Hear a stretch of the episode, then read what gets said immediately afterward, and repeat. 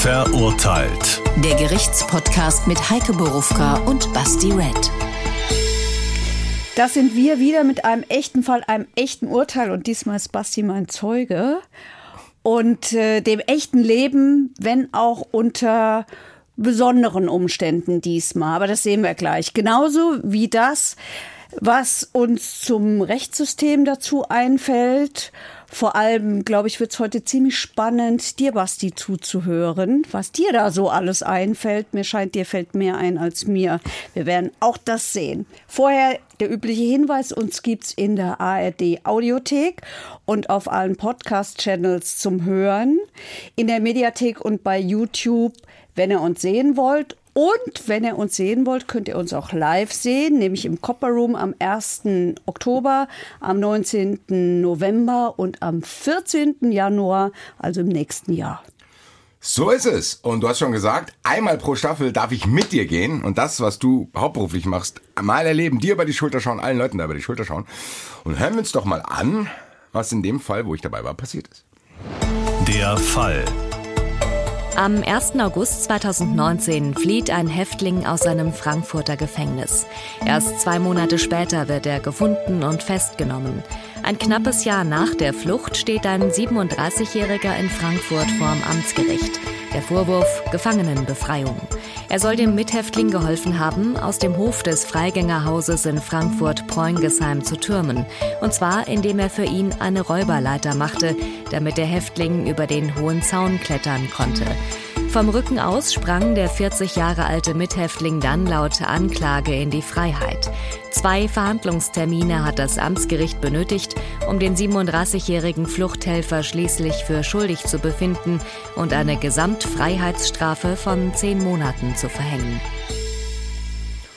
Ja, wir haben einen groben Überblick darüber, was passiert ist. Ähm, diesmal kann ich ja nicht so viele naive Fragen stellen, weil ich war ja dabei. Deswegen geht es vielleicht heute sogar ein bisschen in Richtung Nacherzählung. Also wir fangen mal an. Wir kamen da an. Und ich habe jetzt erstmal eine ganz andere Frage, weil wir kamen da an und dieser Protokollmann, was, wie heißt der genau? Protokollführer. Protokollführer, der erkannte mich und dann habe ich direkt Fußball 2000 und Fußball und bla bla. Das heißt, die Atmosphäre war sehr, sehr angenehm. Meine Frage ist, was macht der überhaupt? Der sitzt da und schreibt mit, weil wir waren ja... Alles. Weitgehend alles, ja. Und das ist der Unterschied zum Landgericht. Das müssen die Protokollführerinnen und Führer beim, ist eigentlich auch ein furchtbares Wort, ne?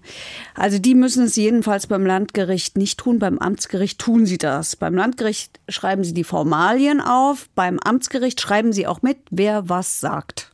Krass, also die sind sehr, sehr schnell dann. Also ich habe den ja. sehr bewundert, den Herrn. Liebe Grüße, äh, das soll aber nicht das Thema sein. Wir haben schon gehört. Gefangenenbefragung. Ich muss sagen, als du mir den Fall vorgestellt hast, ich fand das sehr, sehr lustig. Weil Gehen wir doch mal die Chronologie durch, was den Fall betrifft. Was ist da genau geschehen? Da waren zwei Leute, die waren im Gefängnis. Haben dann irgendwie Tischtennis gespielt. Ja, die waren im sogenannten offenen Vollzug offensichtlich. Also das war die Haftanstalt Preungesheim 4.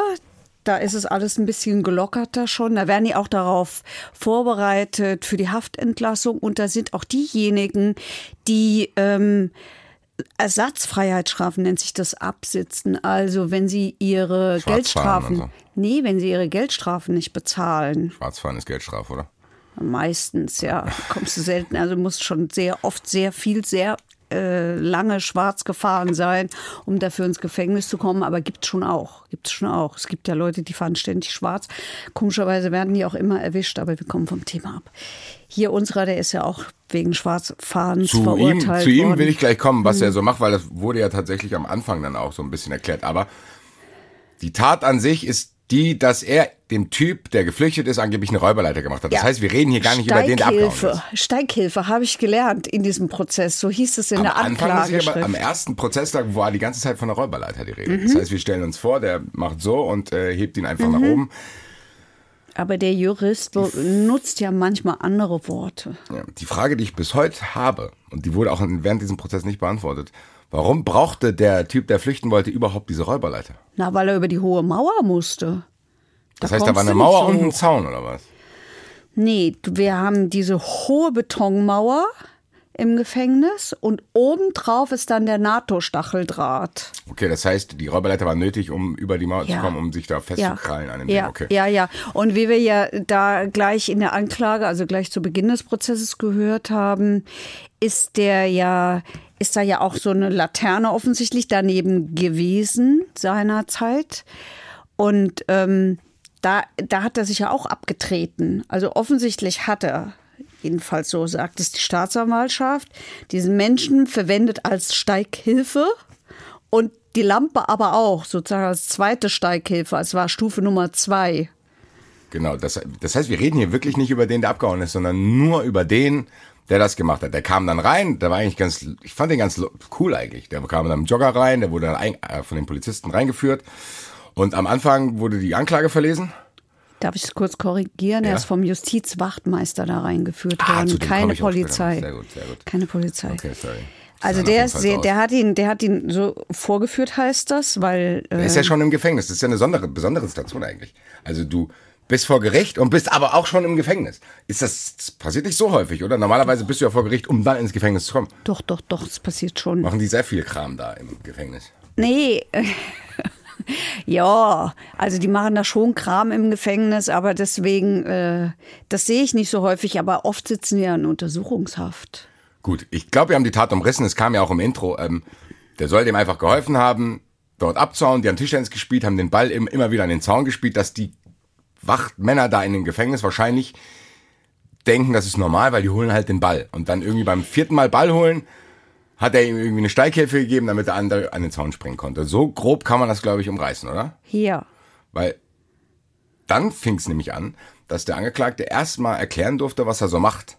Und das fand ich sehr interessant, weil da ging es gar nicht um die Tat, er hat sich gar nicht zur Tat geäußert, sondern er hat einfach so erzählt, ja, ich bin auf die Welt gekommen, dann bla bla, dann hatte ich viel Drogenprobleme, da war ich hier mal im Gefängnis, dann war ich da mal im Gefängnis. Das heißt, Ganz am Anfang darf ich als Angeklagter schon erzählen, was für ein Typ ich bin und was eventuell dazu geführt hat, dass ich jetzt hier sitze oder was? Am meisten hängt so ein bisschen mit der äh, Prozessführung der Richter zusammen. Also es gibt schon auch Richter, die fangen direkt mit der Tat an. Wenn du als Journalistin da drin sitzt und willst darüber berichten, dann bist du immer total dankbar, wenn sie gleich mit der Tat anfangen, weil du willst ja wissen, was sagen die zur Tat. Genau, das und war jetzt es, auch mein Gedanke. Ja, und es gibt Richter, die sehr ausführlich erstmal Menschen kennenlernen wollen, sagen die auch. Okay. Habe ich oft erlebt, dass ah. die sagen, wir wollen sie erstmal kennenlernen und so fangen wir doch mal mit, das nennt sich dann mit ihren persönlichen Verhältnissen an.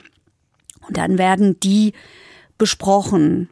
Und manche fragen wirklich viel nach. Wir waren jetzt in einem Fall, da hat die Richterin nicht so richtig viel nachgefragt. Also ich habe ich hab das Gefühl gehabt, ich habe sehr viel über den Typ erfahren. Also seine ja? komplette Lebensgeschichte, was für ein Verhältnis zu seiner Schwester hat, was er vorhat, also der hat sehr, sehr viel, ich habe dann das Gefühl gehabt, okay, ich konnte mir jetzt ein Bild von ihm machen. Der ist irgendwie nicht auf die Beine gekommen. Man muss mal sagen, weil die Leute haben es ja nicht gesehen, da muss ich jetzt auch aufpassen, weil ich, ich darf jetzt nicht den Fehler machen, zu denken, ich war ja dabei, die Leute wissen es jetzt auch. Nein, also es war ein netter Typ eigentlich, der aber nicht wirklich sein Leben auf die Kette gekriegt hat. Das kann man, glaube ich, sagen. Der ist immer also, wieder in Heroin abgerutscht, hat mhm. Methadonprogramme gemacht, abgebrochen, wieder Gefängnis, Beschaffungskriminalität. Also das war, weiß ich, keine ideale Biografie. Richtig, ich finde das ganz interessant, dass du sagst, dass du ihn sympathisch fandst. Ich fand ihn nämlich zunächst gar nicht sympathisch. Ich habe gedacht, oh, da sitzt einer, der nimmt das alles nicht ernst, der ist irgendwie so ein bisschen rotzig, der sitzt auch so da und äh, lümmelt da so vor sich hin und guckt und denkt, es ist mir doch alles egal. So kam er mir anfangs vor. Es hat sich im Laufe dieser, wir können es ja mal vorwegnehmen, wir waren zwei Verhandlungstage da. Kommen wir gleich zu. Mhm, äh, da, da hat sich mein Eindruck von diesem Menschen sehr verändert, sehr und was zeigt, wieso es so unglaublich wichtig ist, dass es mündliche Verhandlungen gibt, dass man nicht nur in Akten guckt, was irgendeiner irgendwie mal über wen gesagt hat oder ermittelt worden ist, sondern dass man sich wirklich einen persönlichen Eindruck macht. Ja, mir wurde der immer sympathischer. Und weil der so schonungslos mit sich umgegangen ist, weil der, der hat ja nicht beschönigt. Zum Beispiel auch als er beschrieben hat, was er macht, da hat er gesagt, Drogen, Freunde, Drogentherapie, Drogen, 2015 hat es wieder angefangen. So. Der, also der hat nicht drum herum geredet. Das nimmt mich sehr für Menschen ein, wenn sie dazu in der Lage sind, weil ich finde, da gehört was dazu. Es hat für mich in dem Fall auch die Straftaten, die er vorbegangen hat, warum er überhaupt im Gefängnis war, ein bisschen eingeordnet, muss ich sagen. Ob jemand was macht aus Spaß oder sonst irgendwas. Bei ihm wirkte das so, dass alles, was er vorher gemacht hat, was dazu geführt hat, dass er im Gefängnis ist, eigentlich so na, trotzdem zusammenfassend als Beschaffungskriminalität eingeordnet werden kann. Du hast kein Geld, du willst Drogen, du machst dann das, du raubst jemanden aus. Ich glaube, in einem Verfahren hat er auch irgendwo vier Whiskyflaschen geklaut. Ja. Das hat sich dann irgendwann so summiert, dass er halt im Gefängnis gelandet ist. So, ja. wir haben schon gehört, in diesem Gefängnis hat er eine andere Person quasi aus dem Knast befreien wollen. Das ist die Anklage. Ja, und da sagt er ja auch gleich dazu, ja, äh, ich habe mir den nicht ausgesucht. Ich war da mit dem in der Zelle. Genau, also die waren irgendwie, kann ich mir auch vorstellen. Ich weiß nicht, ich glaube nicht, dass das wie eine Jugendherberge ist. Oh, ich will mit dir in ein Zimmer. Also wahrscheinlich. Also gut. So ist die Situation. Ja gut, vielleicht, ähm, das ist ja auch häufig so, das darf man ja nicht vergessen. Also Gefängnis, ja, es ist Strafe. Ähm, aber Gefängnis, das ist schon eine Herausforderung. Also wenn, wenn man mal, und äh, ich kenne das nur als Besucherin, das heißt, ich weiß vorher ganz genau, jede Tür geht für mich wieder auf. Das ist ein sehr, sehr beklemmendes Gefühl, wenn die Tür zugeht. Auch wenn du weißt, dass sie sofort wieder aufgeschlossen wird, weil dich da keiner einsperren wird. Die, dieses Fremdbestimmtsein und dieses, da geht eine Tür zu und dann hörst du wirklich, also das ist mal wirklich wie im Krimi, diese langen Schlüssel und du und du hörst diese Schlüssel, ja. Also das ist das ist schon schwierig und das ist ein Grund, weshalb äh, es häufig so ist, dass äh, Häftlinge nicht alleine auf Zellen sind, weil die natürlich suizidgefährdet sind.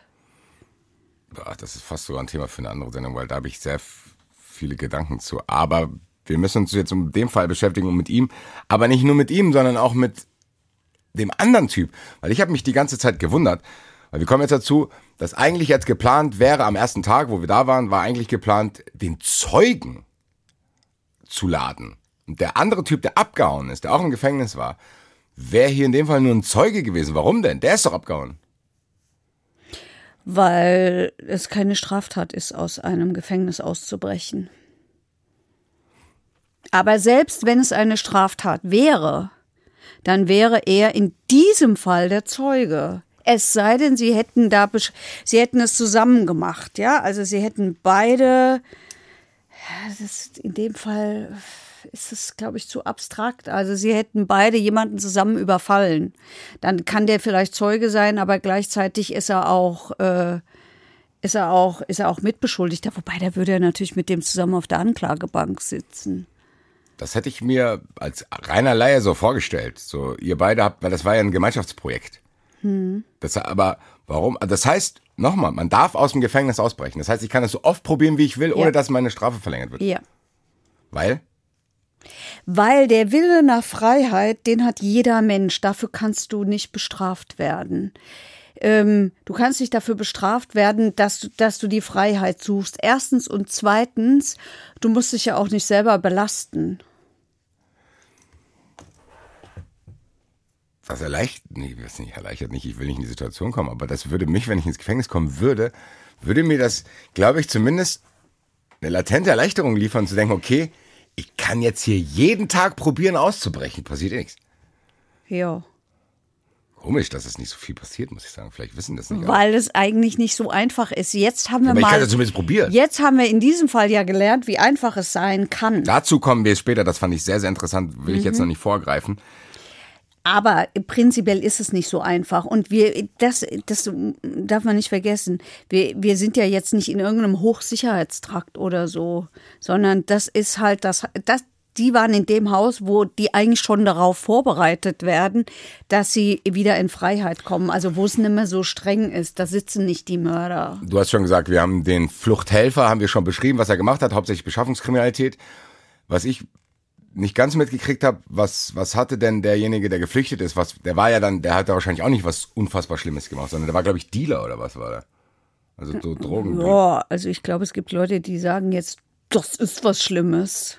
Also ja, er war ja, wegen, da, wegen, wegen, wegen Drogenkriminalität, weil er Crack und Heroin am Hauptbahnhof verkauft hat. So, aber wahrscheinlich nicht in so großen Mengen, sonst wäre er auch nicht in diesem Gefängnis. Er scheint ja jetzt kein Big Dog zu sein, der acht Jahre da gesessen hat. Nee, acht Monate hat er bekommen. Also, also wenn man acht Monate, dann wird das, ich hake das jetzt, tut mir leid, wenn das manche anders sehen, das ist trotzdem ein Kleinkrimineller.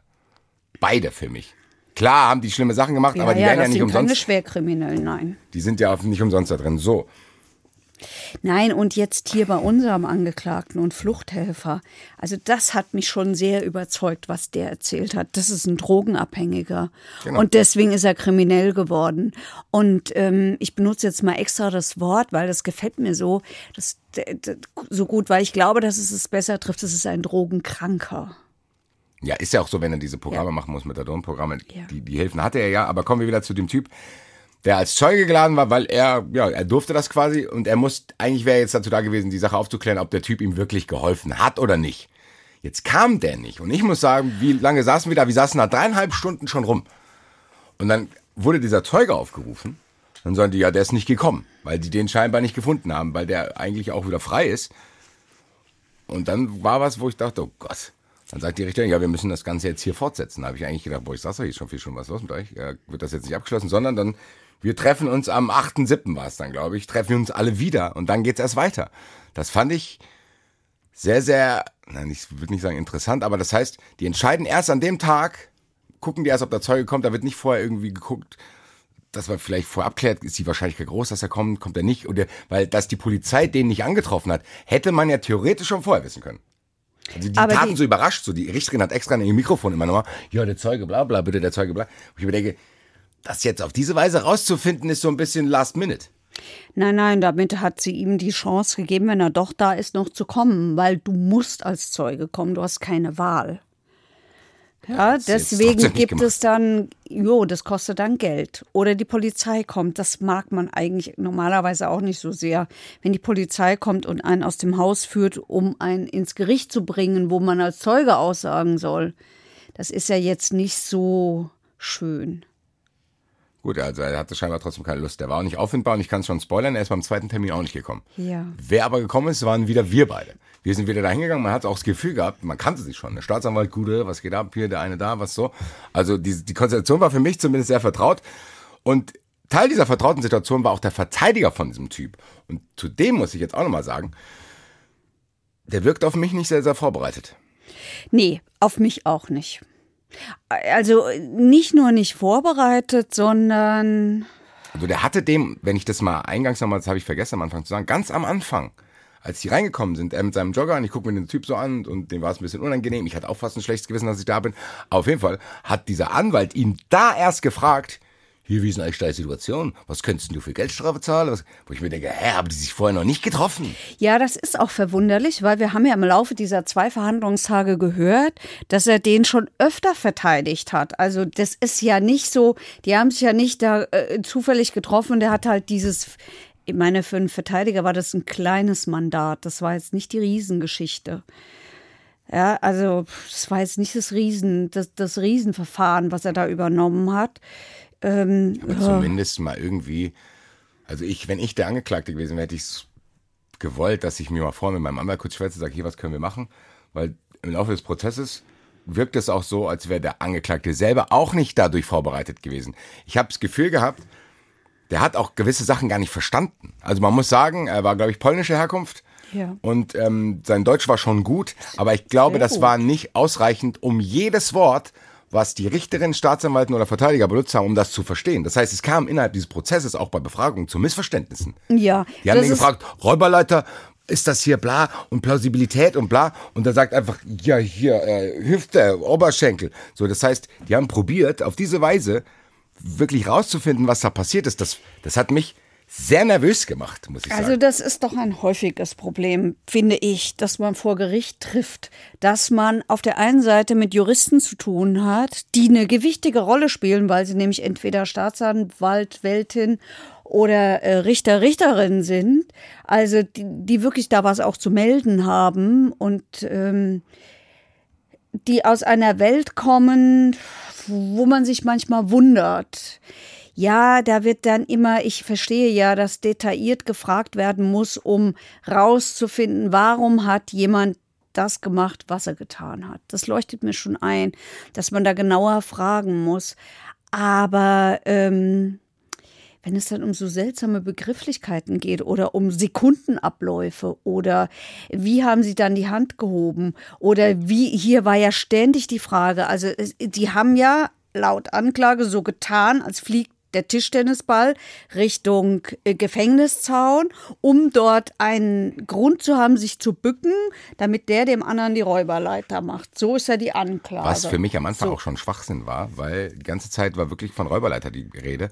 Und die reden aber darüber, dass der andere dem auf dem Rücken gestiegen ist. Da war ich auch wieder so weit zu denken, Leute, das ist hier doch keine Räuberleiter. Also ich hatte während diesem Prozess sehr, sehr oft und der Peak kommt am Ende. Ich hätte die ganze Zeit gerne reingebrüllt so. Ja, es ist doch keine Räuberleiter. Was ist los mit euch? Der ist ihm auf dem Rücken gesprungen.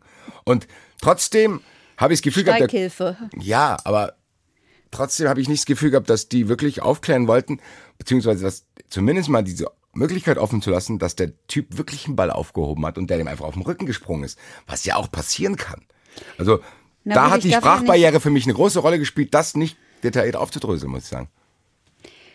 Fand ich jetzt eigentlich nicht, weil der, weil der, weil der Angeklagte ja immer gesagt hat, ich konnte nichts dafür, der ist da auf mich draufgesprungen. Ich habe nur diesen Ball geholt. Ja, und als sie genau, aber als sie genau das gefragt haben, hat er auf seinen Rücken und seinen unteren Rücken gezeigt und die Richterin hat zu Protokoll gegeben, äh, der Angeklagte hat auf seinen Oberschenkel gezeigt. Das stimmt halt nicht. Und der konnte es halt auch nicht erklären, weil sie mit irgendwelchen Wörtern wie Plausibilität und Körperspannung, der Typ war völlig überfordert und der Verteidiger hat nichts gemacht. Ja. Also ich hätte, ich hätte mich am liebsten neben den gesetzt, habe ja. gesagt, so mein Lieber, wir machen jetzt mal kurz eine Pause. Wir ordnen das jetzt mal ein und alles, was die Richterin dir erzählt, lassen wir einen Dolmetsch holen, weil, das können wir ganz kurz seit Notiz, für den anderen Zeugen, für den der abgehauen ist, wäre die ganze Zeit ein Dolmetscher da gewesen, aber für ihn nicht. Das fand ich ein bisschen blöd, muss ich sagen. Ja, ja, richtig. Das ist sicherlich, äh, wäre Aufgabe des Verteidigers gewesen, zu sagen, hier, wir wollen da einen Dolmetscher. Damit man wirklich diese Detailfragen stellen ja. kann. Ja. Oder, dass der, es kann ja auch mal der Verteidiger eingreifen. Der war ja sehr passiv. Den Eindruck hatte ich auch. Ich hoffe, er ist uns nicht allzu böse, weil er hat uns danach gefragt, wo er diese Sendung hier hören kann. Wenn Sie jetzt doch zuhören, ist nicht böse gemeint. Nein, das war der Dolmetscher. Nee, das war auch der Verteidiger, okay. wo wir da draußen saßen. Äh, in der Pause. Aber du hast schon gesagt, kommen wir mal zu diesem zweiten Verhandlungstag. Da sieht man aber mal, wie man den so leicht verwechseln kann, oder? Der hat sich dann auch mit dieser Gerichtsfrau über irgendwelche teuren Schuhe unterhalten. Die Gerichtsfrau, die irgendwelche Akten rumgefahren hat, hat dieselben Schuhe angehabt wie der Verteidiger. Da kann man viel laufen im Gericht. So, haha. Ach ja, stimmt. Ich weiß auch, welches ja, war. Das, so spielt sich das teilweise zwischen diesen äh, Pausen und so ein Kram auch ab, weil wir kamen am zweiten Tag, kam der Typ wieder nicht. Dann haben wir 50 Minuten gewartet wegen irgendwelchen anderen Verzögerungen. Und das, jetzt komme ich wieder zu was ganz anderem. Beim ersten Tag hat mich als allererstes der Protokollschreiber äh, fasziniert. Beim zweiten Tag fand ich sehr interessant, dass der Verteidiger sagt, wo wir beide dachten, endlich geht's los. Nach 50 Minuten haben wir draußen gemartet wegen diverser Verzögerungen. Dann sitzen wir endlich in diesem Saal und denken, gucken wir, was jetzt am zweiten Tag passiert. Da sagt der Verteidiger, also Leute, hier kann ich nicht verhandeln, die Luft ist hier sehr schlecht, können Sie die Fenster öffnen? Das habe ich schon verdrängt. Das war ein Riesenakt. Dann sagt die Richterin, wirklich jetzt? Dann sagt er, ja. Und ich habe halt gedacht, jetzt geht einer hin, macht das Fenster auf. Nee, nee. Da muss die Richterin irgendwo anrufen, irgendeinen Typ holen, der scheinbar das zu seinem Berufsbild gehört, dass er nein, Fenster nein, öffnen nein. muss. Das hat schon einen Grund, dass die Fenster in Gerichtssälen nicht so einfach zu öffnen Klar, sind. die sollen ja nicht rausspringen und sie umbringen und abhauen. Aber dieser Akt, der war sehr lustig, weil dann kam wirklich ein Typ, zu dessen Job es gehört, Fenster zu öffnen und dann vor diesem Fenster stehen zu bleiben. Ich habe das war eine sehr beklemmende Situation für mich. Der, der stand direkt neben mir, der macht dieses Fenster auf, stellt sich dann und da mussten quasi alle gucken, wie die Luft rein. Also du konntest quasi die Luft, die da neu reingekommen ist, schneiden, weil jeder gedacht hat, dieser arme Kerl ist jetzt hier quasi Fensterbewacher und wir warten alle, bis die Luft normal ist. Das fand ich sehr, sehr interessant. Nur als kleine Anekdote, die mir dort aufgefallen ist, hat natürlich mit dieser äh, Verhandlung nichts zu tun. Jetzt haben wir es aber schon gespoilert, der Typ kam wieder nicht. Ja. Was passiert denn dann? Ich möchte jetzt mal sagen, dass der Fensteröffner ein Justizwachtmeister war und dass die Richterin in der Einsatzstelle angerufen hat, weil der, der, der, der richtige. Ja, aber das ist geil. So. Hier, wir haben hier einen Notfall. Wir haben, was ist denn? Was ist denn? Wir müssen das Fenster öffnen. Wir müssen es öffnen. Habt ihr einen Spezialisten? Und ich denke, Leute, wenn hier alles so. Es ging um den. Spezialschlüssel fürs Fenster. Den hatte doch der andere Wachtmeister nicht. Ja, liebe Grüße auf jeden Fall an der Stelle. Aber wie gesagt, soll hier nicht das Thema sein. Wir haben es schon gesagt, der Typ kam wieder nicht. Was ist denn dann? Also beim ersten Mal wurde es ja deswegen verschoben. Warum wurde es jetzt beim zweiten Mal nicht mehr verschoben? Ja, weil offensichtlich keine Chance besteht, den vor Gericht zu kriegen. Weil es war doch so, die Polizei war da hingefahren und hat, ich habe es vergessen, irgendeinen Familienangehörigen angetroffen, der gesagt hat, ach, der wohnt doch schon ewig nicht mehr hier. Und ich habe den auch schon ganz lange nicht mehr gesehen. Ich weiß es nicht, es war der Cousin oder sonst irgendwas. Okay, das ja, also das heißt, die haben den nicht gefunden, aber dann beim zweiten, das heißt, ich muss es quasi einmal probieren und wenn es beim, dann kann ich beim zweiten Mal darf ich weitermachen. So. Ja. Okay, er war, er kam dann nicht. Es ging ja auch ohne. Natürlich wäre es besser gewesen, genau. wenn er da gewesen wäre. Du hast gesagt, wäre. es ging auch ohne, weil da waren auch zwei Zeugen dort, die dann nur dazu da gewesen wären, die Aussage, die der Geflüchtete schon mal gemacht hat, zu bestätigen. Das hatten wir in vielen Fällen. Das heißt, wenn du, wenn jemand quasi eine Aussage zurückzieht oder so, dann darfst du quasi die Polizisten, die die ja. dann aufgenommen haben, wohl die ja. zurückgezogen sind, als Zeugen benennen. Ja. Das heißt, die kommen dann hin und sagen, der hat das und das zu mir gesagt und das ist dann vergleichbar. Mich hat es aber verwundert, weil die wurden wieder nach Hause geschickt. Warum? Waren das die, die, die dazu also da wurden, da waren, Ach so, doch, ich weiß warum, weil doch der Angeklagte dann selber geredet hat. Der hat ja am ersten Verhandlungstag nichts zu, äh, zu, zur Sache gesagt. Ach, das ist dann egal. Okay, das heißt, wenn nur Hauptsache einer sagt was. Nein, nicht Hauptsache einer sagt was. Wenn der Angeklagte selber redet, dann ist es natürlich von hohem, das hat ja einen hohen Wert. Gut, kommen wir aber mal wieder tatsächlich zu dem, was passiert ist. Und vielleicht kann es dabei helfen, wenn wir einfach mal durchgehen, was die drei Zeugen, weil da waren ja drei Zeugen, die ausgesagt haben, ausgesagt haben. Ich würde mal sagen, wir fangen mal mit dem ersten an. Der erste war, glaube ich, ein Justizvollzugsbeamter, der Dienst hatte, während das passiert ist auf ja. diesem Hof. Der seinen Kollegen abgelöst hat in der Freistunden, im Freistundenhof. Hofgang immer um 12.30 Uhr, habe ich gelernt. Genau, und den haben die quasi gefragt, wie er die Situation gegeben, mhm. äh, gesehen hat. Ich muss sagen, ich hatte von Anfang an bei dem das Gefühl, dass der nicht wirklich die Sache komplett objektiv aufklären wollte, weil er natürlich sich selber nicht in so einem schlechten Licht dastehen lassen wollte. Also ich habe schon das Gefühl gehabt, dass er so sagt, ja, da konnte ich auf keinen Fall was machen, das war so schnell, das war geplant. Der Angeklagte hat auf jeden Fall Körperspannung gehabt, dass der wusste, dass er auf den Rücken springt. Also für den war ziemlich schnell, waren Details klar, die er Meinung Meinung nach, obwohl er zugegeben hat, dass er wirklich über zehn Meter weit weg stand. Der kannte für mich zu viele Details, muss ich sagen. Weiß nicht, wie du den gesehen hast. Nö, ich fand den eigentlich ganz plausibel. Ich hatte den Eindruck, der. Ja, nee, ich habe sie nämlich stehen. 17 Meter war der entfernt. Und der wollte okay. diesen ganzen Kram, wo es um Tischtennisbälle und Körperhaltungsspannung geht, das wollte der alles ganz genau gesehen haben. Das. Also mich hat der so ein bisschen irritiert, weil auch gleichzeitig sagt, ja, es gibt ja auch Videos, wo ich mir denke, ja, Leute, warum fragen wir denn hier überhaupt die ganzen Leute hier, wenn es da ein Video gibt? Also. Ja, da hat ja offenbar nicht so richtig funktioniert, was hätte funktionieren sollen. Ich fand, ich fand den gar nicht so. Also der, der hat, hat sogar zugegeben, dass er den Angeklagten nicht mehr identifizieren kann. Der hat gesagt, ja, da war halt einer. Der wusste nicht mal genau, ob der das war. Also ich fand, den fand ich sehr, sehr schwachen Zeugen, muss ich sagen. Also ich fand, wenn ich Staatsanwalt gewesen wäre, hätte ich mich über den aufgeregt. Was bist du überhaupt hier? Du hast gar nichts dazu beizutragen. Weil naja, der hat doch ganz offensichtlich nicht aufgepasst und der hat sich ja wohl darüber geärgert. Aber das soll er ja sagen. Dann. Ja. Der kann ja nicht sagen, ich habe nicht richtig aufgepasst, aber gleichzeitig kann ich Ihnen ganz klar sagen, wo der Tisch ins Ball gelegt hat. er hat ja nicht gesagt, dass er nicht richtig aufgepasst hat. Ich habe nur den Eindruck, dass er nicht richtig aufgepasst hat. Und ich habe auch den Eindruck, der hat sich ziemlich darüber geärgert. Er hat auch erzählt, dass die anderen Gefangenen gejubelt, geklatscht und gegrölt hätten. Die fanden es ganz cool, wie der da über das Ding geklettert ist. Ganz ehrlich, das ist ja auch erstaunlich. Die sind ganz schön hoch, diese Mauern. Und die sind, ich weiß gar nicht, wie man da hochkommen kann, aber da musst du schon gut klettern können. Für konnte der offenbar. Gut, um die Story von dem Justizvollzugsbeamten zusammenzufassen, er hat halt gesagt, da standen vier Leute an der Tischtennisplatte, an zwei verschiedenen. Ja. Und der Angeklagte und dieser Typ, der geflüchtet ist, die hätten an einer Platte gespielt und die hätten immer wieder, wäre der Ball am Zaun gegangen. Und einmal, als der Ball auch am Zaun war, wäre der Angeklagte hingegangen, hätte sich gebückt, hätte eine körperangespannte Haltung angenommen, damit der andere von hinten auf ihn draufspringen kann, um diese Mauer zu überbrücken, an den Zaun zu kommen und wäre rausgeklettert. Für ihn hätte das gewirkt, als wäre das einstudiert gewesen. Unabhängig ja, davon, was ich jetzt erzählt, darüber denke, aber ich glaube, das kann man so zusammenfassen, oder? Ja, ja, der hat doch erzählt, wie er, dass er diesen, das, ich meine, da ist ja ein riesiger Maschendrahtzaun, also so NATO-Zaun drauf, dass er den auseinander gemacht hat und dann wäre er da durch und völlig unverletzt rausgekommen. Ich habe jetzt lustigerweise noch eine Notiz stehen, die ich mir nach Zeuge 1 irgendwie äh, gemacht habe, während wir da waren. Weil, wie gesagt, für mich wirkte das alles, was der gesagt hat, nee, hatte nicht Hand und Fuß. Dürfte ich theoretisch als Zuschauer auch Fragen stellen? Nein. Habe ich nicht fragen, hier, wenn dann der sagt Anwalt und Gegenanwalt hat noch eine Frage, kann ich dann sagen, hier, ich habe auch noch eine Frage. Nein. Nein, gar nicht. Nein.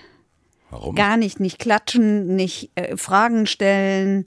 nicht rumstöhnen, nicht. Das war schade, weil ich glaube, und das soll nicht arrogant klingen, ich glaube, am Ende hätte ich den Angeklagten nämlich retten können. Aber kommen wir später dazu. Zweiter Zeuge war ein Mithäftling, der dort Tischtennis gespielt hat. Hm. Und der hat was Interessantes gesagt, fand ich, weil der war wirklich näher dran.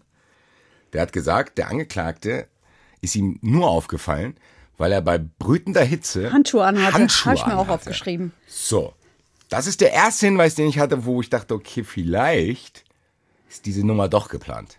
Weil am Anfang, wenn ich ganz neutral rangegangen bin, haben mir die Sachen, die bis dahin waren, noch nicht ausgereicht. Und bei dem muss ich sagen, der hat nämlich genau das bestätigt, was gesagt hat. Er war als zweiter Zeuge gesagt, gesagt, ganz ehrlich, die Beamten haben überhaupt nichts mitgekriegt.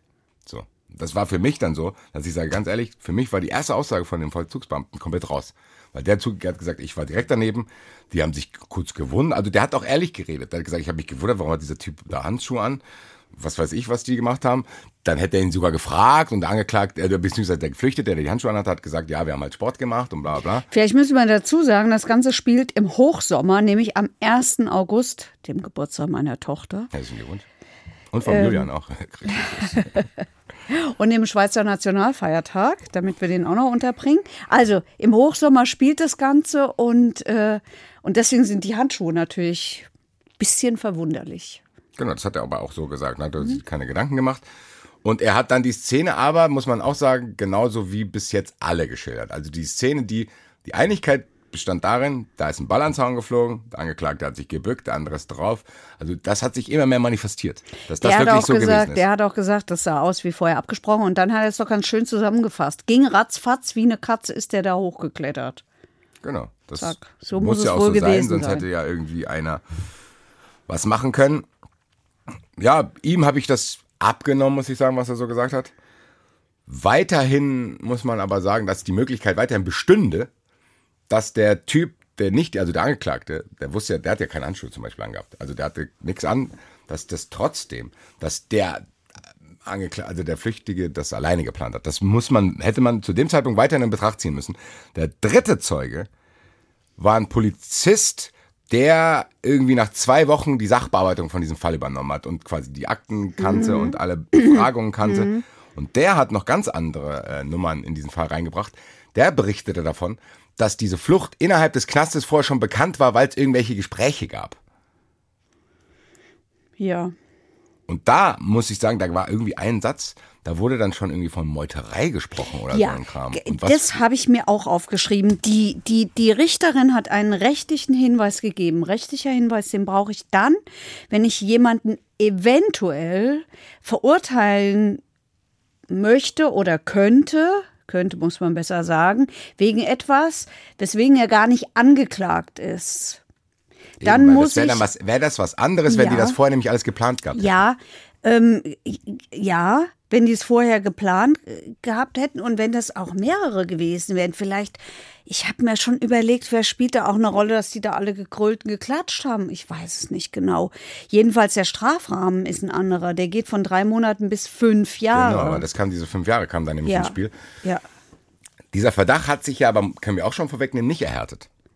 Offenbar nicht. Jedenfalls ist es nicht, nicht verurteilt. Die konnten das nicht nachweisen. Ja, ja. Dann durfte sich am Ende nämlich der, du hast es schon auch von gesagt, der Angeklagte selber auch nochmal äußern. Und der hat halt gesagt, ja, dass er das nicht wusste. Der hat gesagt, ich habe den Ball wirklich aufgehoben und der Typ ist mir einfach auf den Rücken gesprungen. Und ich habe das Gefühl gehabt, dann ging es zu dem Zeitpunkt, als das alles klar war, ging es nur noch darum, wie der Angeklagte, welche Körperhaltung der hatte. Also das, da ging es jetzt anderthalb Stunden, ging es darum, wie hat der, wo hatte der die Hände? War der Körper gespannt? Wurde der überrascht?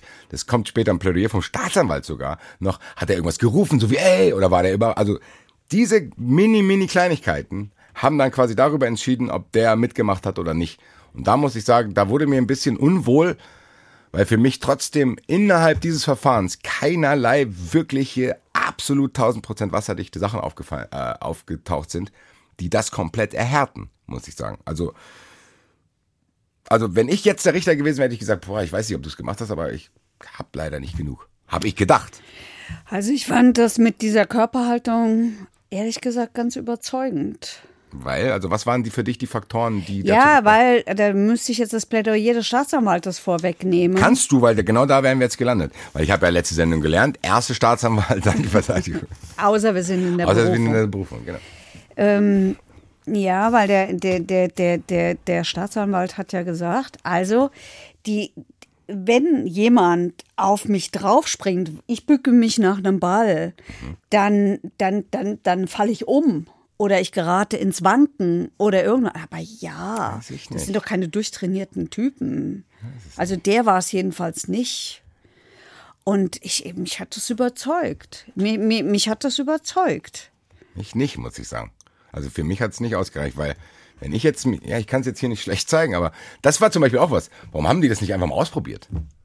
Also ich, es gibt, ich habe Gerichtsverfahren. Wem denn und wie denn? Ne, ich habe ich hab Gerichtsverfahren gesehen, da werden irgendwelche Zimmer nachgebaut, um irgendwelche Sachen zu rekonstruieren. Ja. Da hätte sich einfach einer nur mal bücken müssen. Ja, ich vermute aber, dass das, das ist, ist eine Frage der Verhältnismäßigkeit. Okay. Das machen die, ich glaube, das machen die, also das unterstelle ich jetzt einfach, Okay. ohne es zu wissen.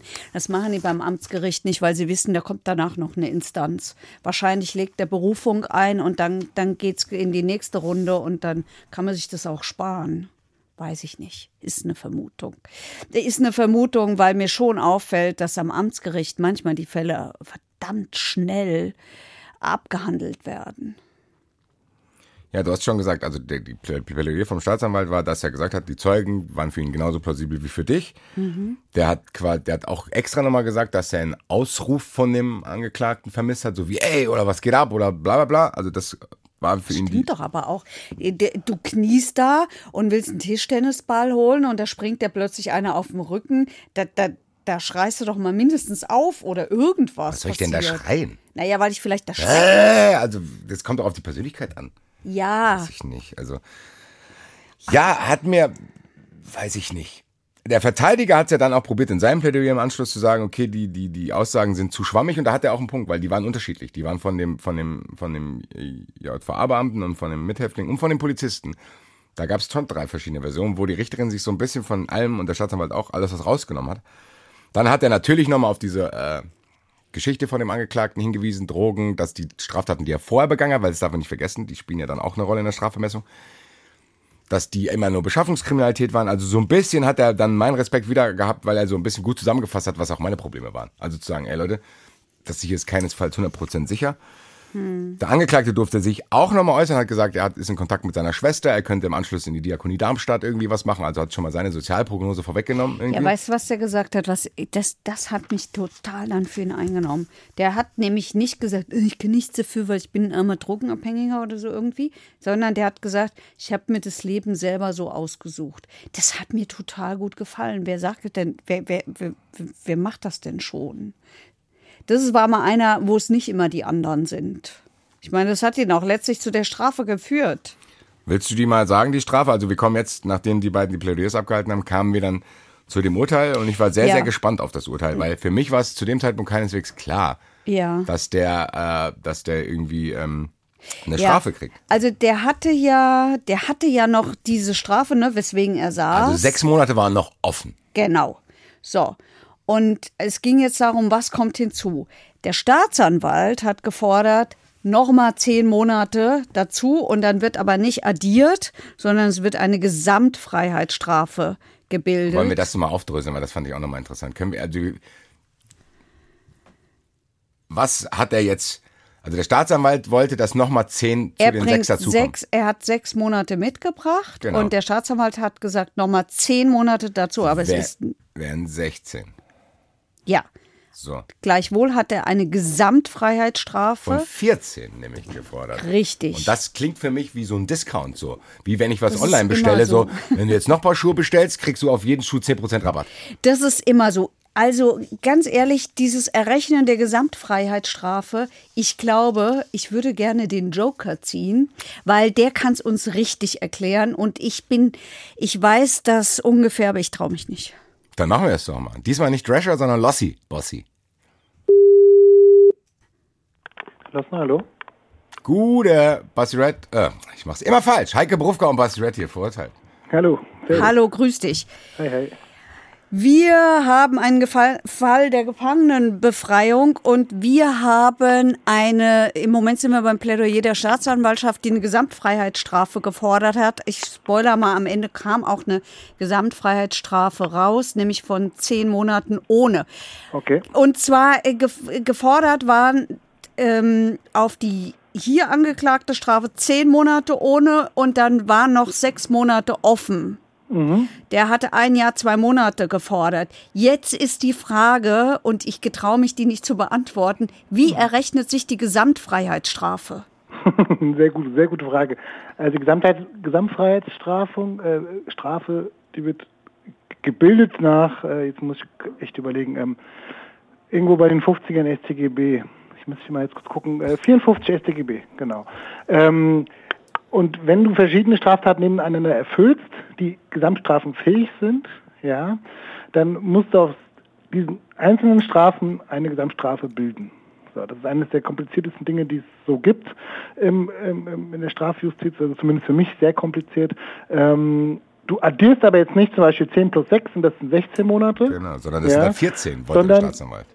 Genau, äh, sondern äh, und da bin ich jetzt auch tatsächlich raus aus der Anwendung, wie man das genau berechnet, ähm, weil du darfst nicht den Maximal, dann, du, dann, dann nimmst du den, ähm, ein, die Einstiegshöhe der höchsten Einzelstrafe, das ist sozusagen das Mindeste, ja, und das Maximal darf aber dann nicht 16 sein, wenn wir jetzt bei dem Beispiel sind, 10 plus 6, sondern warum auch immer etwas drunter, weil das für den äh, Verurteilten einfach ein Vorteil sein soll, dass er jetzt diese Gesamtstrafe bekommt. Ja, das ist tatsächlich ziemlich kompliziert, muss ich sagen. Und warum ja. soll das für ihn ein Vorteil sein? Warum das Vorteil sein soll? Weil die sagen, dass die Strafe, die jetzt verurteilt, also die jetzt abgeurteilt wird, ähm, hätte auch im letzten Prozess abgeurteilt werden können. Das ist die Voraussetzung für die Gesamtstrafe. Das heißt, ich begehe am 1. Januar eine Tat und am 4. Januar eine Tat und am 8. Januar wird aber nur die Tat vom 1. Januar verhandelt.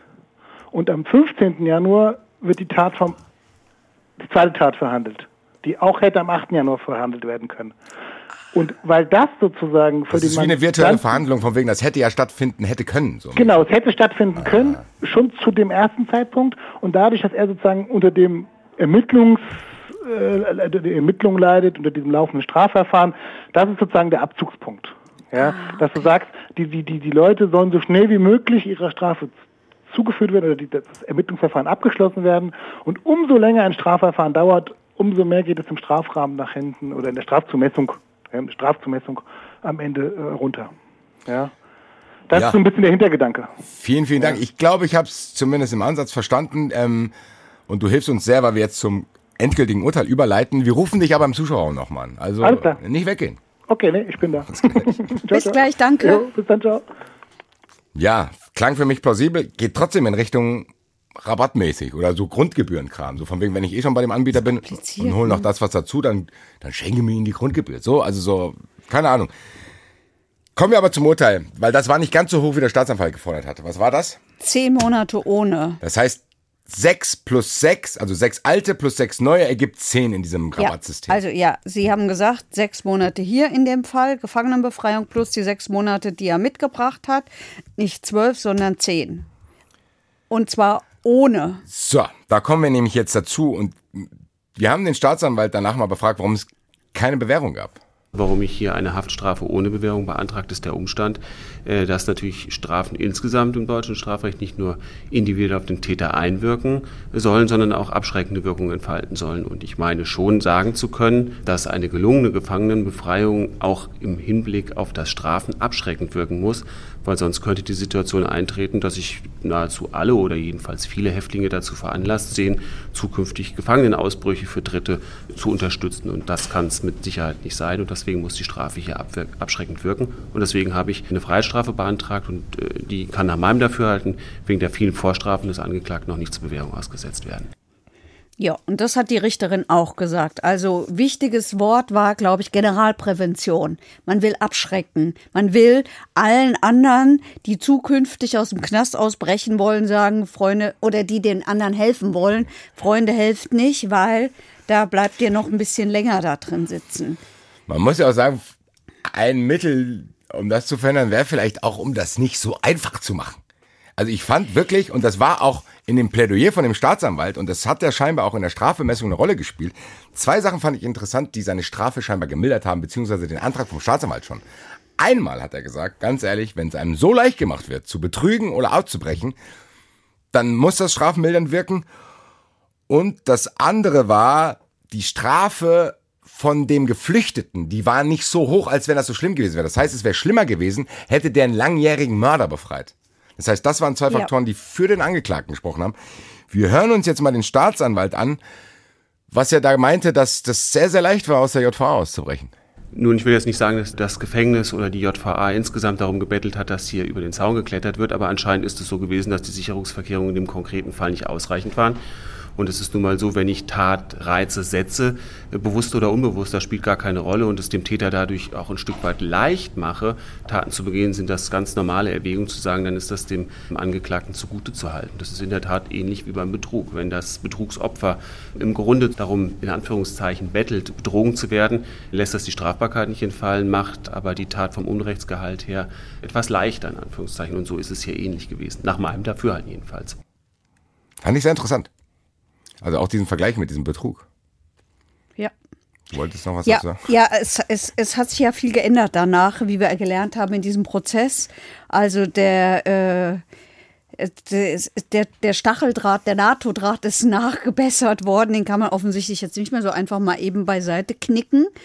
Auch die äh, Lampen sind verändert worden, an der er ja wohl auch hochgesprungen ist. Die knicken jetzt ab, habe ich gelernt. Lampen knicken im Gefängnis das heißt, wenn, ab. Wenn ich, wenn ich dagegen springe, knickt die Lampe um. Das hilft also auch nichts. Geil. Keine Steighilfe mehr. Das Jahr 2020 hier, da überlegen wir uns mal sowas. Und die Freistunde. Vielleicht sollte da keine Lampe am Zaun stehen. Und die, und die Frei, naja, die Lampe am Zaun hat ja, hat ja, soll doch eigentlich dafür, soll doch eigentlich helfen, dass es da hell ist, damit da keiner abhaut. Und wenn es einer versucht, dass man ihn sieht. Ein bisschen weiter weg. Ich weiß nicht, wie weit Licht bekannt ist da. Licht kann man auch über einen gewissen Zeitraum. Du meinst, es könnte streuen? Du kannst, wenn ich Licht? die Lampe, die da steht, ja, ich weiß. die muss ja nicht direkt in meinem Gesicht sein, damit es leicht ja. ist. Und die Freistunde ist auf den Innenhof verlegt worden. Und ich habe gelernt, dass die Kamera, weil du doch vorhin Videos ja. angesprochen hast, die hatte Rhythmusstörungen, hat der Polizist gesagt. Ja, wirkte auf jeden Fall alles ein bisschen easy dann äh, und hat, fand ich aber gut, dass das eine Rolle gespielt hat, weil meine, eine kurze Angst war, ich hatte ja diesen äh, Justizvollzugsbeamten, der da als Zeuge geladen war, schon gesagt, dass ich gefühlt hatte, oh, oh, Abwehrreaktion. Ich hatte Angst, dass es hier eine gesamtstaatliche Abwehrreaktion gibt, die das vertuschen will.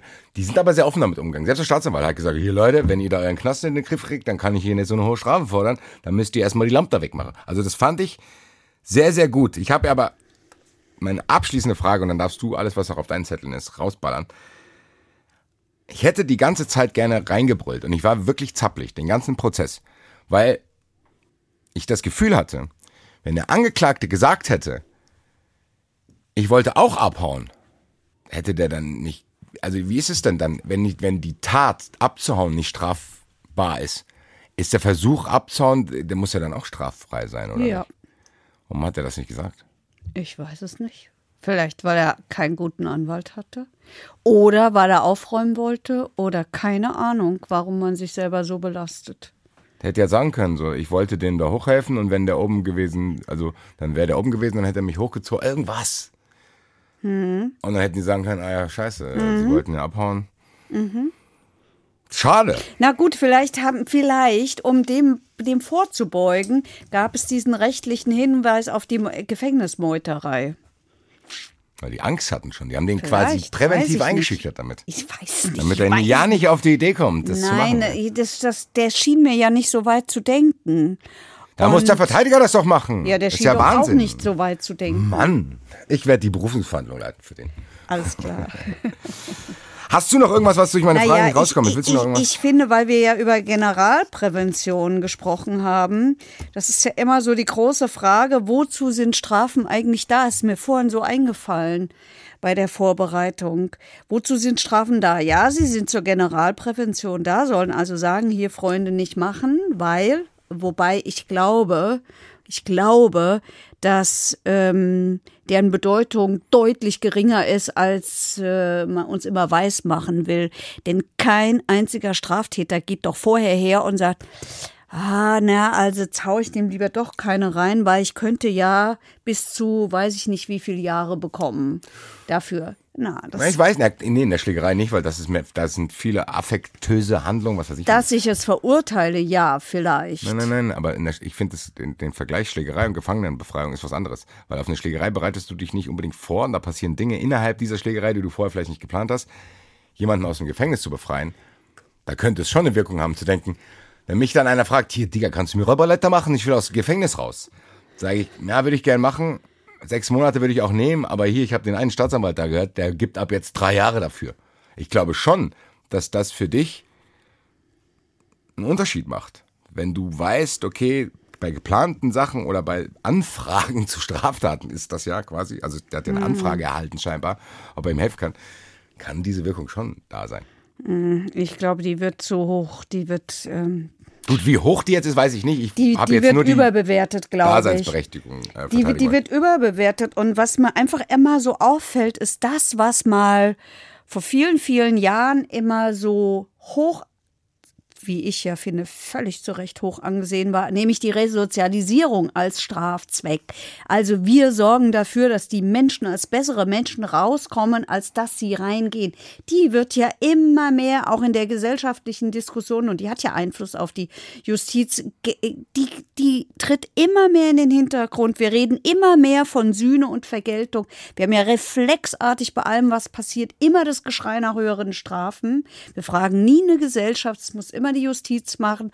Und das mit der Resozialisierung interessiert uns gar nicht mehr, weil das haben die ja verdient und so. Und deswegen sollen die doch, also das, äh, ich will nicht sagen und ich hoffe nicht, dass dies gängige Meinung ist, aber ich finde, da sollte man mal wieder ein bisschen mehr drüber nachdenken. Warum bestrafen wir die Menschen eigentlich? Und was soll das eigentlich für einen Zweck erfüllen? Das fällt mir hier so auf, weil da dauernd von Generalprävention die Rede war. Ja, Abschließend kann ich hier wieder meinen Lieblingssatz äh, von Katrin zitieren. Ambivalenz Schon wieder aushalten. Ambivalenz aushalten. Weil es ist ja so. Also ich kann den Staatsanwalt verstehen, dass er denkt, dass das eine abschreckende Wirkung haben könnte. Kann aber auch den, da bin ich eher sogar auf deiner Seite, das heißt, hier habe ich eine 70-30 Ambivalenz äh, zu sagen, eigentlich sollte es darum gehen, den Idealzustand wiederherzustellen und Diesen nicht um andere Leute zu befriedigen, weil es geht ja tatsächlich bei dieser Strafe, und das darf man auch nicht vergessen, gerade in aktuellen Diskussionen, bei Strafen geht es nicht um den Manfred, der daheim sitzt. Der hat damit gar nichts zu tun. Das heißt, wie Manfred sich dabei fühlt, wie hoch diese Strafe ausfällt, das ist doch eigentlich egal. Also nee. Es, warum? Weil es für den Rechtsfrieden wichtig ist, dass der Manfred zu Hause sich sicher fühlt. Vielleicht, wenn der Manfred die CSU wählt. Ich weiß nicht. Nein, nein. Auch Menschen, die nicht die CSU wählen, äh, fühlen sich manchmal unsicher. Gott, jetzt habe ich hier wieder ein Fass aufgemacht, mhm. wo du, du, wieder Mails beantworten hast. Tut mir mhm. jetzt. Nee, nee, ich mache jetzt hier die, schon mal sind, Präventiventschuldigung, nennen wir das hier innerhalb unseres Podcasts. Na, unsere Mailschreiber schreiben nicht so. Mhm. Apropos schöne Mails, gehen wir mal in den Zuschauerraum. Zuschauerraum. Ja, und du hast schon angesprochen, wir kriegen sehr, sehr schöne Mails. Zu denen kommen wir gleich, haben aber einmal noch diese Frage, die ich Lossi schon angekündigt hatte, unserem Herrn Christian Lossner. Und zwar kommt die vom Hendrik. Und bei ihm geht es um die letzte Folge mit dem Wischmob. Als die Frage auftauchte, wo wir Herrn Drescher angerufen haben, ob der Verteidiger mich wirklich verteidigen muss oder ein Organ der Rechtspflege. Das hatten wir letzte Folge aufgedröselt. Jetzt ist aber seine Frage, die finde ich sehr interessant. Es gibt ja Pflichtverteidiger, also so hätte ich das letzte, äh, letzte äh, Folge verstanden. Und aber ich kann ja theoretisch, wenn ich genug Asche habe, auch einen Verteidiger selber mir holen. Ja. Ist das ein Unterschied, wie die sich verhalten müssen? Kann ich dem Verteidiger, den ich aus meiner privaten Tasche zahle, sagen, ey, du musst das und das für mich beantragen, egal ob das richtig oder falsch ist, oder ist dieser Privatverteidiger, will ich ihn jetzt mal nennen, an andere, auch an dieselben Organe der Rechtspflege Sachen gebunden. Also ich denke, wir, wir geben diese Frage am allerbesten äh, Christian Lossner weiter. Aber vorneweg noch, ähm, der, der Pflichtverteidiger ist oft auch ein Wahlverteidiger. Den habe ich mir vorher ausgesucht. Und dann wird der in dann, dann, dann wird der in der, in der Hauptverhandlung, also im Prozess, äh, kriegt er dann das als Pflichtmandat. Ne? Es, es, es widerspricht sich nicht, will ich nur damit sagen. Ah, okay. Aber ich kann auch einen Pflichtverteidiger haben. Ich habe das Gefühl, ich habe die Frage eben ein bisschen zu kompliziert formuliert. Ich werde jetzt diese Original-Wortlautfrage mal dem Herrn Lossner vorlesen. Hallo. Gut, äh, wir sind's wieder. Hallo, servus. Heike und Basti. Wir kennen uns ja jetzt mittlerweile schon. Aber hallo. Wir haben jetzt mal eine Frage zu äh, Pflichtverteidigern oder Verteidigern allgemein. Ich lese jetzt mal die Frage vor. Nach der Folge vom Wischmob und dem Blowjobs habe ich nun mal eine Frage. Der Verteidiger hatte sich auf sein Gewissen berufen, weshalb er nicht auf Freischuss plädiert hat, obwohl der Angeklagte das wollte. Das heißt, wir hatten letzte Woche die Diskussion, dass der Verteidiger ein Organ der Rechtspflege ist und nicht das machen muss, was der Angeklagte will. Ist das, wenn, da ging es um Pflichtverteidiger. Wenn ich jetzt aber dich anrufen würde und mhm. sagen würde, ey Lossi, egal was du denkst, egal was du darfst, du sollst auf jeden Fall für mich, weil ich dich hier bezahle, auf Freispruch plädieren. Musst du das machen oder darfst du auch zu mir sagen, Basti, ich bin Organ der Rechtspflege, ich mache, was ich will? Okay, also ähm, gar nicht so eine schlechte Frage, beziehungsweise eine sehr gute Frage. Liebe Grüße an den Henrik. Äh, okay, also eine sehr gute Frage, Hendrik. Ähm, Unterscheidung ist hier zwischen Pflichtverteidiger und Wahlverteidigung. Ja, der Pflichtverteidiger ist tatsächlich ähm, hat eine eigene Position ja, in dem Verfahren ähm, und ist nur seinem eigenen Gewissen verpflichtet. Der Pflichtverteidiger kann sozusagen machen, was er will. Der kann auf Freispruch plädieren, der kann Verurteilung plädieren, der kann Anträge stellen, wie er will. Muss das nicht für den Angeklagten machen. Ja. Der Wahlverteidiger wiederum ist ähm, der Wahlverteidiger wiederum ist zwar auch ein Organ der Rechtspflege, hat aber mit dem Angeklagten einen äh, privatrechtlichen Vertrag.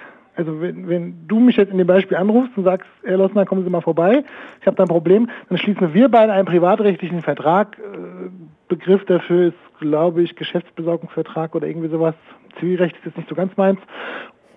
Das heißt, wenn du da mit, meiner, mit meinem Antrag oder mit, meinem, mit meiner Arbeit nicht zufrieden bist, dann kannst du diesen Vertrag auch kündigen. Wegen Schlechtleistung von meiner Seite, aus deiner Sicht. Ja. Ähm, Aber du darfst diese Schlechtleistung darfst du trotzdem noch begehen. Das heißt, du musst nicht machen, was ich dir sage, oder? Ich, also ich muss sowieso nicht machen, okay. was ich dir sage, aber wir können das vorher natürlich absprechen. Ich sage dann nach der Beweisaufnahme, bin ich der Meinung, dass äh, du jetzt hier verurteilt wirst. Du sagst nein, du musst aber auf Freispruch plädieren, dann sage ich in dem Moment, das mache ich aber nicht und das kündige ich einfach den Vertrag, weil zwischen uns beiden einfach das Vertrauensverhältnis zum Beispiel verstört ist. Ja? Ähm, das ist die Aufgabe, das kann der Wahlverteidiger durchaus machen. Ja, der ist dann intern, äh, bin ich dann schon verpflichtet, dir gegenüber äh, nach deinem Sinne zu handeln. Ja? Und wenn ich das nicht tue, begehe ich dann als, als Wahlverteidiger wiederum einen Vertragsbruch, aber dann auf zielrechtlicher Ebene. Ja? Ähm, was ich natürlich nicht darf als Wahlverteidiger, ist jetzt zum Beispiel irgendwelche Rechtsmittel oder so einlegen, gegen deinen Willen. Das darf ich auch nicht als Pflichtverteidiger. Ja? Das ist dann äh, das ist nochmal ein Unterschied, ja.